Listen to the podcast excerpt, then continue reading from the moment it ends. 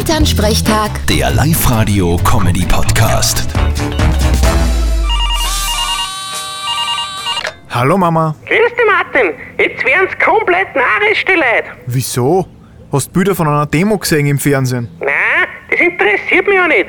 Aber du kennst ja unseren Teich, wo wir normal im Winter über Eisstock schießen. No, na, kenne ich unseren Teich. Ja, und da sind gestern Autos hingefahren. Haben wir nachgeschaut, was die tun. Eisschießen? Nein, ist ja fast kein Eis mehr.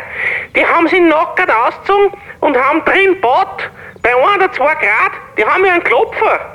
na Mama, das ist jetzt ein neuer Trend. Eisbaden nennt sie das. Und was soll da so super sein dran? Ja, das stärkt angeblich das Immunsystem.